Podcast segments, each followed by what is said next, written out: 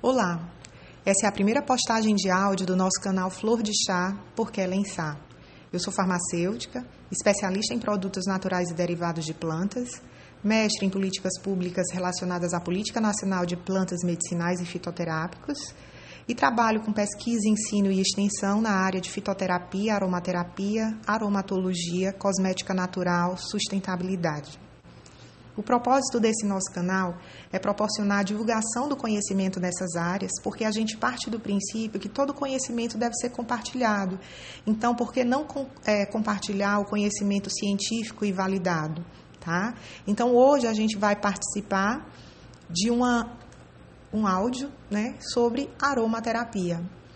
E aí, quando a gente fala de aromaterapia, a gente volta lá no Egito Antigo. No Egito Antigo, 5 mil anos antes de Cristo, era realizada a mumificação, rituais religiosos, medicamentos e cosméticos utilizando plantas que continham aromas. No entanto, essa aromaterapia era uma coisa muito rudimentar, porque hoje a gente usa o óleo essencial extraído através de destilação, por enflorragem e outros métodos. Mas antigamente as pessoas não tinham esses equipamentos, então elas utilizavam formas extrativas bem simples. Então, um exemplo, o alecrim, que é o Rosmarinus officinalis, né, é uma planta bastante utilizada por suas ações antioxidantes, antitumoral, né, anti-inflamatória, tá? Rico em ácido rosmarínico, rico em diterpenoides carnosol, né, 1,8 cineol, eucaliptol, entre outras substâncias responsáveis pelo seu aroma. Enfim, o alecrim, aquele que nós usamos na alimentação mesmo, né, principalmente no tempero de carnes e tudo, era uma erva muito utilizada na época. Mas para se obter esse efeito terapêutico dele, era necessário extrair esses princípios. Em fitoterapia, a gente extrai esses princípios utilizando a água por é, infusão, a gente faz um chá e extrai esses princípios ativos solúveis em água. Mas na aromaterapia, a gente extrai esses princípios através da destilação. E na época, como fazia uma aromaterapia utilizando o alecrim? Se misturava esse alecrim a um óleo fixo, no caso, um azeite de oliva, se deixava em maceração durante aproximadamente sete dias e, em seguida, esses princípios ativos do alecrim passavam para aquele óleo. Então, você obtinha um óleo medicinal de alecrim, de rosmarinus officinalis, que seria utilizado para o tratamento de diversas patologias. Então, essa era a aromaterapia utilizada no Egito Antigo. Tá? Quando a gente vai para Roma, a gente também vê muito óleos essenciais sendo utilizados de, da mesma forma, tanto o olíbano quanto a mirra, né? principalmente na questão dos banhos públicos que eles tinham. Né? Mas a gente vê o desenvolvimento mesmo da aromaterapia a partir de Avicena. Avicena ou Ibicina, ele foi um médico, um físico, filósofo, cientista muçulmano da antiga Pérsia. Ele escreveu o livro da cura e o cânone da, cânone da medicina e ele já falava da importância da dieta, da influência do clima, do ambiente sobre a saúde.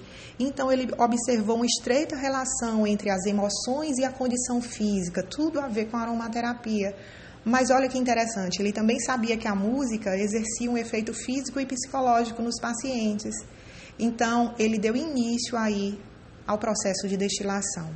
Então, a partir de Avicena, a aromaterapia ela toma um outro rumo, porque eu consigo extrair das plantas apenas o óleo essencial que é o responsável pela ação terapêutica na aromaterapia. Quando a gente chega posteriormente, a gente vê Paracelso. Paracelso introduziu o termo óleo essencial durante a Renascença e esse designava a alma da planta, a quinta essência para a cura. Roma, após invadir territórios como o Egito, disseminou o uso das plantas aromáticas em banhos, sendo que os romanos chegaram a ter mais de mil casas de banho por volta de 1753 a.C. Tá? E aí a gente vem para o pai da aromaterapia mesmo, que é o Gattefossé. Então, Maurice Gattefossé viveu na década de 20 e ele criou esse termo aromaterapia. Aroma de odor agradável e terapia de tratamento. Conta a história que o Gattefossé estava no laboratório dele, a empresa familiar dele extraía óleos essenciais para a indústria de perfumaria francesa.